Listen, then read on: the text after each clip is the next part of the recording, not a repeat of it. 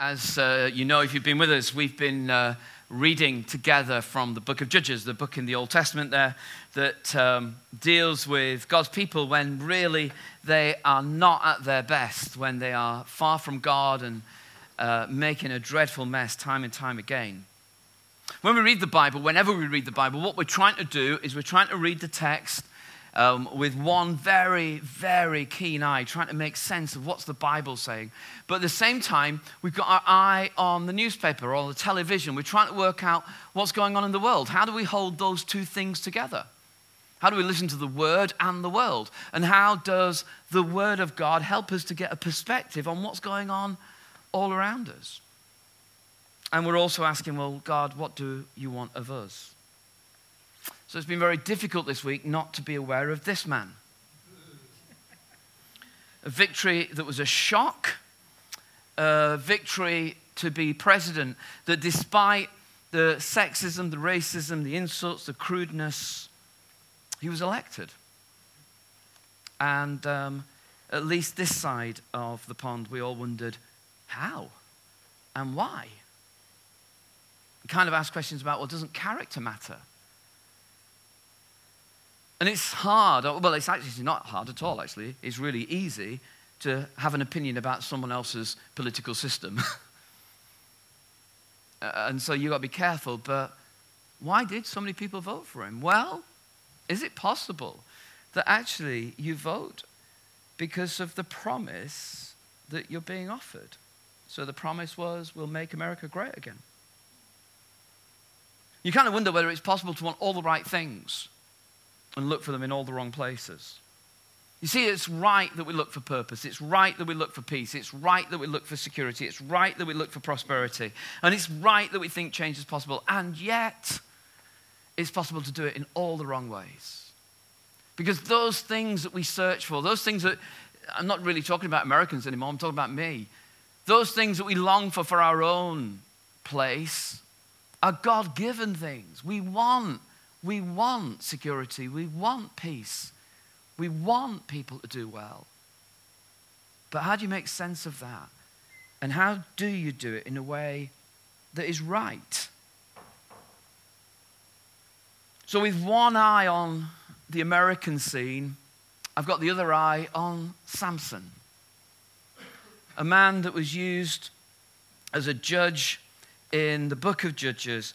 Samson, who's heroic, Samson, who's a loose cannon. The whole story of Samson's kind of strange, really. And what I want to do before we go any further is to read part of his story. Last week, we looked at the first uh, three, three chapters, really, of his life. But this week, I just want to look at chapter 16 of the book of Judges. So if you've got a Bible, or you can grab one, or look over someone's shoulder, let's just look at uh, Judges 16, and then uh, we'll read it together, and then we'll try and make sense.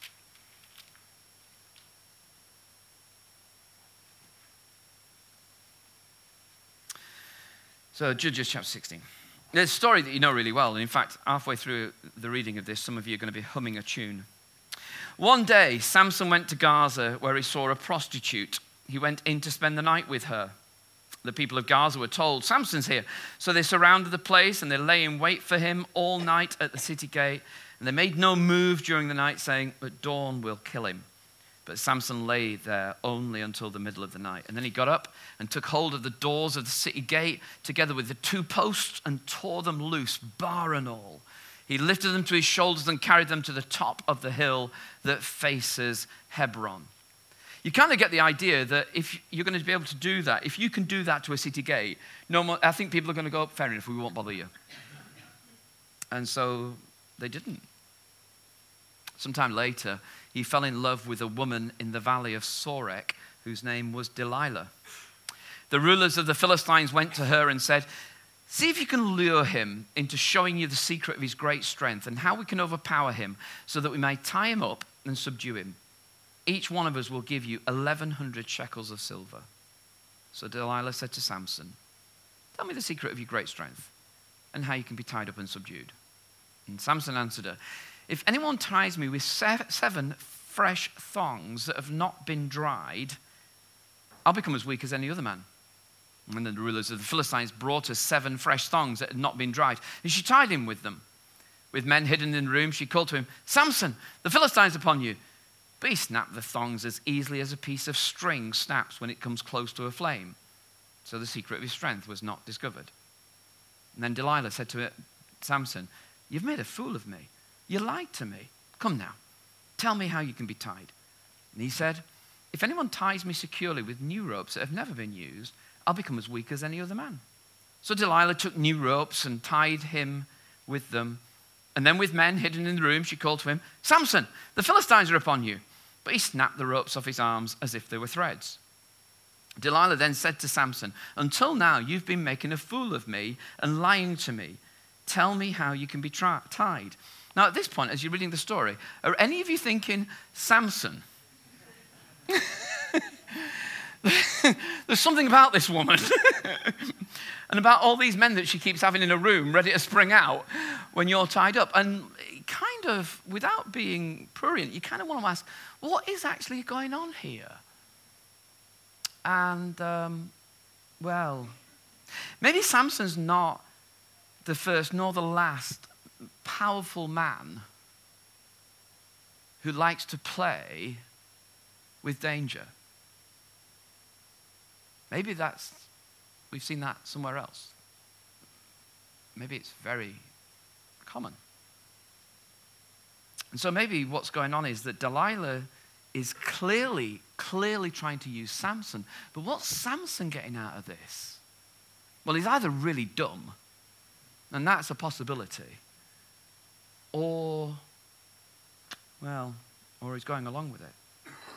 So, verse 13, Delilah says, Until now you've been making a fool of me and you've been lying to me. Tell me how you can be tied. And he replied, If you weave the seven braids of my head into the fabric on the loom and tighten it with the pin, I'll become as weak as any other man. So, while he was sleeping, Delilah took the seven braids of his head wove them into the fabric, and tightened it with a pin. And again she called to him, Samson, the Philistines are upon you. And he woke from his sleep, pulled up the pin and the loom with the fabric. And she said to him, How can you say, I love you, when you won't confide in me? This is the third time you've made a fool of me, and you haven't told me the secret of your great strength. And with such nagging, she prodded him day after day until he was tired to death. Fellas, don't laugh. Don't snigger at these points. He's telling you more about you than the scripture. So he told her everything. No razor's ever been used on my head, he said, because I've been a Nazarite dedicated to God from my mother's womb. If my head were shaved, my strength would leave me, and I'd become as weak as any other man.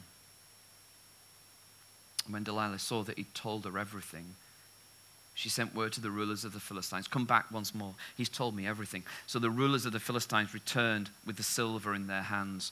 And having put him to sleep on a lap, she called for someone to shave off the seven braids of his hair, and so began to subdue him, and his strength left. And then she called, Samson, the Philistines are upon you. And he woke from his sleep, and he thought, I'll go out as before, and I'll shake myself free.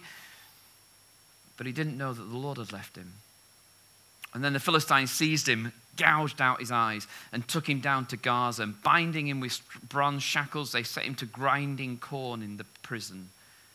But the hair on his head began to grow again after it had been shaved. Now, the rulers of the Philistines assembled to offer a great sacrifice to Dagon, their God, and to celebrate, saying, Our God's delivered Samson, our enemy, into our hands. And when the people saw him, they praised their God, saying, Our God has delivered our enemy into our hands, the one who laid waste to our land and multiplied our slain. And while they were in high spirit, they shouted, Bring out Samson to entertain us. So they called Samson out of the prison, and he performed for them. And when they stood among the pillars, Samson said to the servant who held his hand, Put me where I can feel the pillars that support the temple so I can lean against them. Now, the temple was crowded with men and women. All the rulers of the Philistines were there. And the roof, there were about 3,000 men and women watching Samson perform. And Samson prayed to the Lord, Sovereign Lord, remember me. Please, God, strengthen me just once more and let me with one blow get revenge on the Philistines for my two eyes. And Samson reached out towards the two central pillars on which the temple stood, and bracing himself against them, his right hand on the one and his left hand on the other, Samson said, Let me die with the Philistines. And he pushed with all his might, and down came the temple on their rulers and all the people in it. Thus he killed many more when he died than when he lived. His brothers and his father's whole family went down to get him. And they brought him back and they buried him between Zorah and Eshtaol in the tomb of Manoah, his father and he'd led Israel for 20 years. Samson, this guy of strength, the guy who was marked out because when the Spirit came upon him, what he did become was uh, absolutely almost unconquerable. The wider story about uh, Samson very quickly he was birthed by miracle. His parents couldn't have children. And it's one of those Bible stories where absolutely impossible birth situations get interacted by with God. God intervenes, and out of something that was seemed so impossible, Samson's born. He's called by grace, not because of what he's done, but God sets his spirit upon him long before Samson knew anything about anything. He was bound by a vow. His, uh, God had said to his mum, from birth, I want this child to be a Nazarite. And there were three things that a Nazarite, uh, it was kind of like a, it was like a special vow that people could take. And the three things, I, I guess the, the equivalent for us would be like becoming a nun or a monk. Doesn't make you a better Christian, it just means that you take extra vows, if you will. And then the Nazarite was very similar. The three vows, what were the three vows they took? Was that firstly, I'll never come into contact with a dead body because they thought that would make them unclean. The second thing is that they said, um, I'll be, um, I'll never have my hair cut. I'll let my hair re- grow really long. And the third thing is, I'll be God's. I'll be set apart for Him. That kind of vow. And, and there was another thing about uh, uh, he wouldn't drink alcohol as well. And he was bound by that vow. But Samson, by the time he's died, all of those three vows have been broken. He's empowered by the Spirit. All of this, you'd think, Samson, you've got such a great start in life. You've been birthed by a miracle, you've been called by grace, you've been bound by a vow, you've been empowered by Spirit. God's really on you. And yet, Samson is restless and faithless.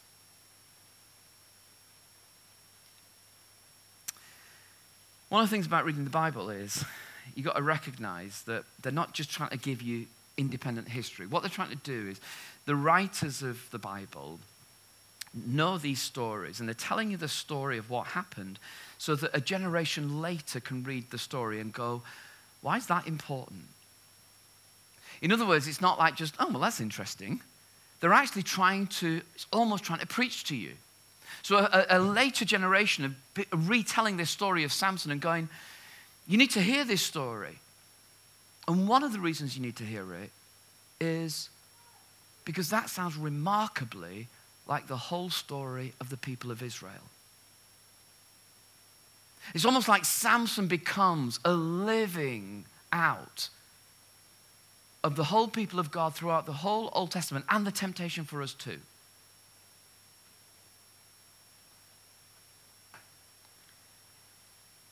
He's a picture of the temptations we face. The people he, he was fighting all the time and the people who were going to kill him are these people. This is, this is a fresco taken from an Egyptian um, uh, palace that's just, uh, it, actually just before the book of Judges. It's in the time of Joshua.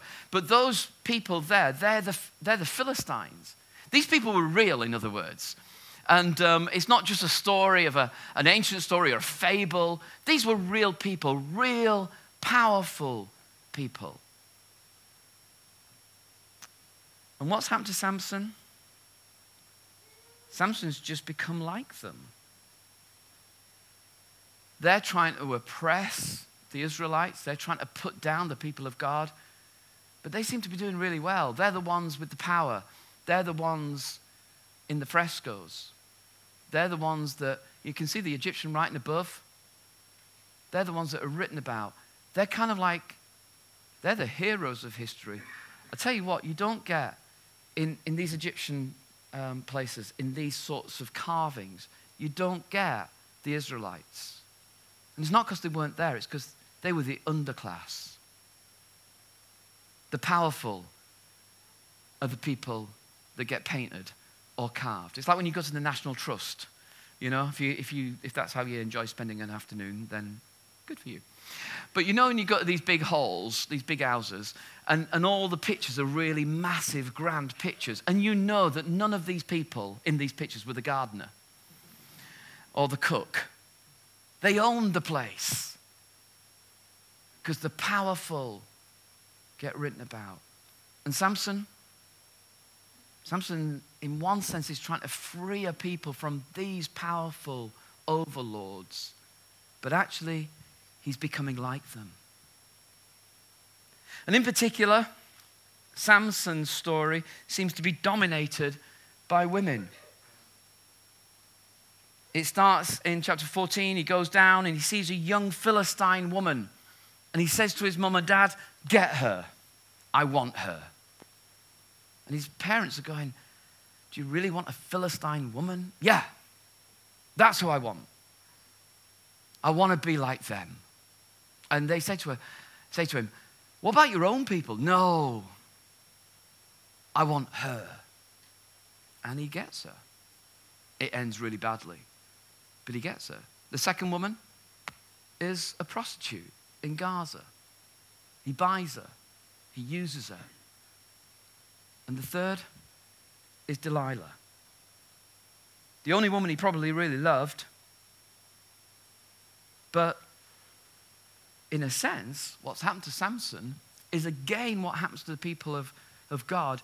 It's their heart that gets dragged away. When the prophets later talk about what it means to be the people of God, they keep coming back and go, you, in fact, they use the language, and they use language that is, we, we probably wouldn't want to talk about in church too often, but they talk about the idea of you're just prostituting yourself. What, what do they mean by this? You're just going after whoever looks most attractive. You're becoming like everybody else. And in a sense, Samson's problem with women is that he's just being led, led, led. The interesting thing about Delilah is she's the one that he really loves. Everybody, every other woman he's used, but Delilah is the one he loves. But Delilah is the woman that uses him.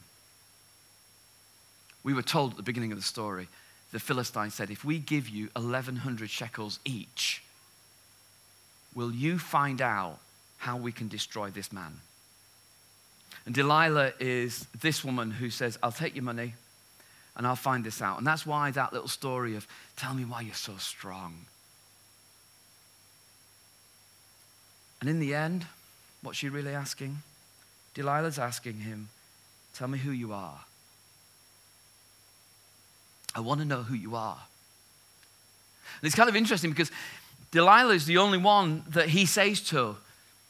He says, and I, I did read it. Let me just find it again because then I can get it exactly right.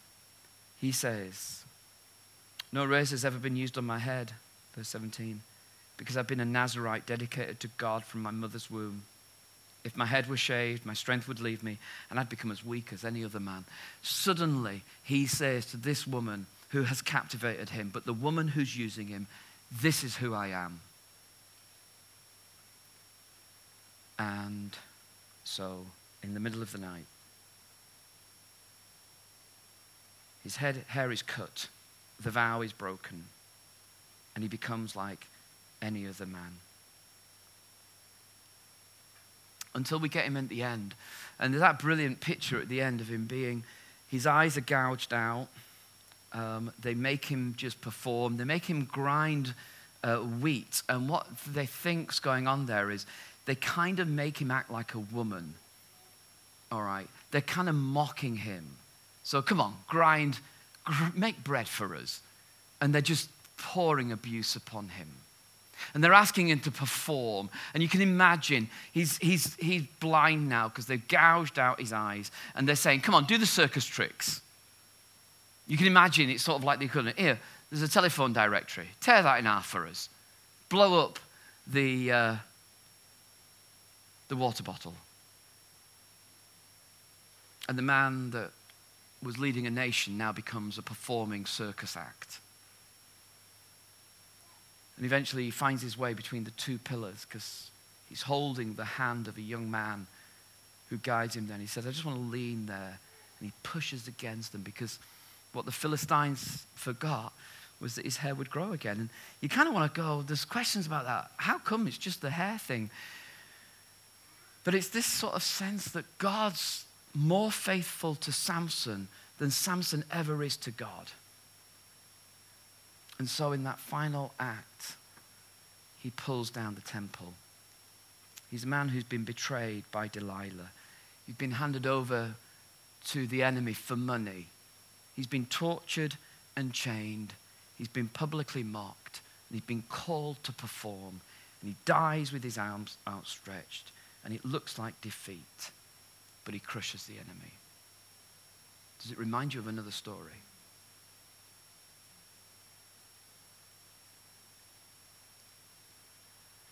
It's almost exactly the same story as the story of Jesus.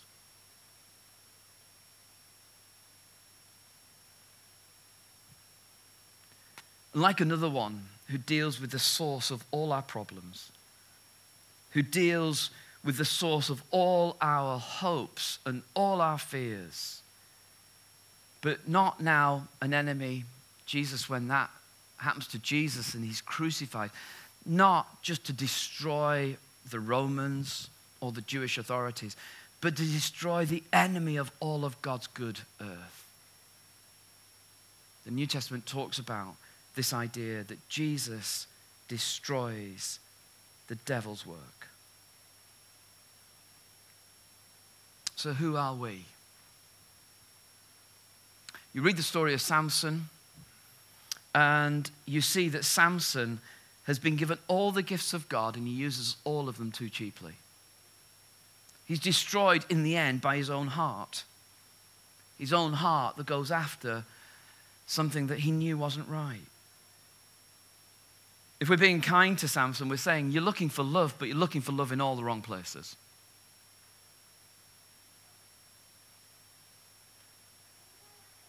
Samson wants security, but he's not looking in the right place. And so when I'm listening to all the comments and the commentary about what's happened in America this, this week, and people trying to explain why did people vote for Donald Trump and what does that mean, and who knows what it will mean. Who knows what sort of president he'll actually prove to be. But my fear is this that what will happen is people will watch how he became president. And he became president just by being foul mouthed, by being crude, by being putting down your enemies, by not caring, by being racist, by being sexist. And people will go, if that's what it takes to win, we'll be like that. And I'm hearing the way of Jesus, who says, If anyone wants to come after me, let him deny himself and take up his cross daily and follow me. You see, the thing that Samson was asked to do was can you bring freedom to a people? But Samson's own character just meant that every time, although God was faithful, it was a mess. People in America, some people in America, have said, we want to be peaceful, we want to be, we want to be at peace, we want to be prosperous, we want to be safe, we want to be secure. And they look to the people who are the loudest and they go, He's the strong man, He'll take us there. And whatever happens next, I, I really do believe this strongly. The followers of Jesus are going to have to look radically different. We're going to have to be the ones that go, you can't just say that about the foreigner the followers of Jesus, the men who are followers of Jesus, are going to have to say, You stand for dignity for women. You can't just think that you can objectify them. The followers of Jesus are going to have to stand and go, It's about something different because we follow someone different. We understand your desires. But actually, it's possible, like Samson, to look for all the right places in all the wrong places. You can want the right thing, but you look for it in the wrong place. And so the gospel of Jesus is not just something that is just for you, though it is. It's not just for you so that you can know freedom. It's not just for you so you can know peace, though it is. But it's actually a different way of being. That's why church is not just a group of individuals who come to church and then go away and do their own thing all week. What we're trying to do is create a community of people who demonstrate something different. It's when Rob said earlier, when, we, when I asked him the question, why did you want to do this job? And he said, because I'm absolutely Jesus has changed my life. I think if I say it right, if I remember rightly, he said, Jesus changed my life, and I want other people to know the good news, and I want this place to be known as a place of safety for a whole community. In other words, the reality of what the good news is, the reality of following Jesus is not just it's good for me, but it's good for a whole city.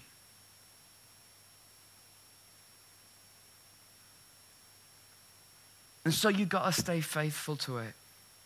When around you, it's easy to see, well, other people seem to be doing quite well without Jesus. And you go, yeah, but I'm going to follow him. Where it's easy to give your heart away too cheaply. And to be honest, that happens on any number of levels. But you give your heart away too cheaply. It's so easy to want all the right things, but look in the wrong places. We need to be different. Samson, well, he was one of the judges that God wanted to use, but Samson kept on using it for his own gain. But in the end, God is more faithful than Samson's faithlessness. God is more faithful to us than all our mistakes if we say, God, I want to be used by you.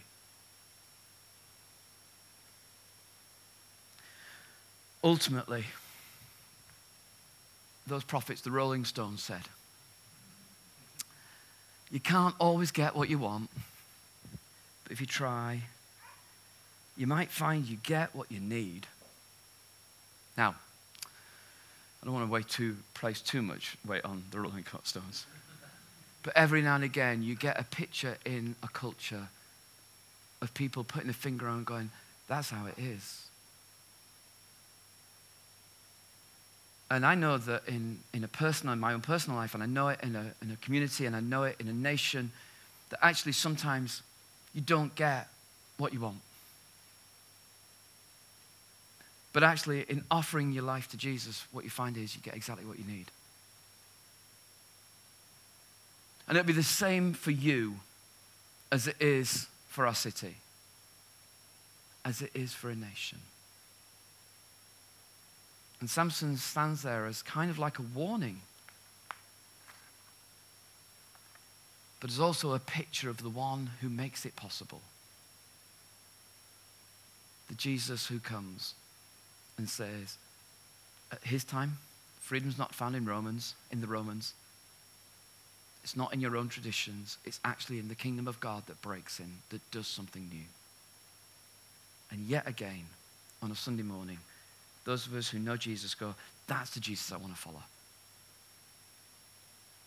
And then the tricky bit how's it work out?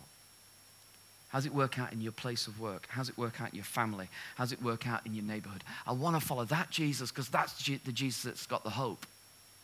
There's no point me just ranting about other stuff. He's the one I want to follow. That make at least sense.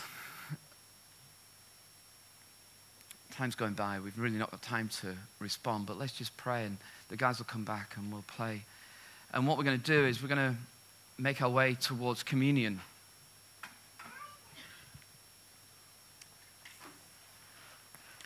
And communion works on all sorts of different levels.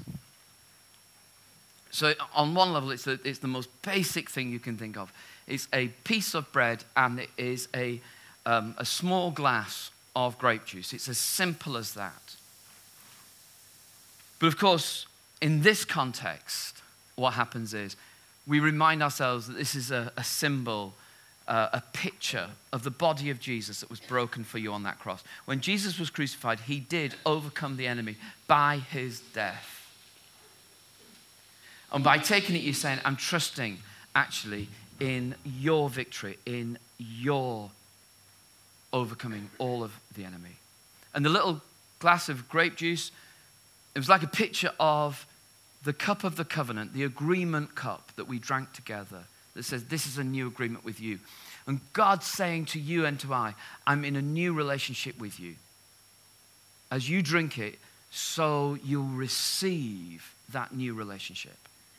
You kind of come into the covenant.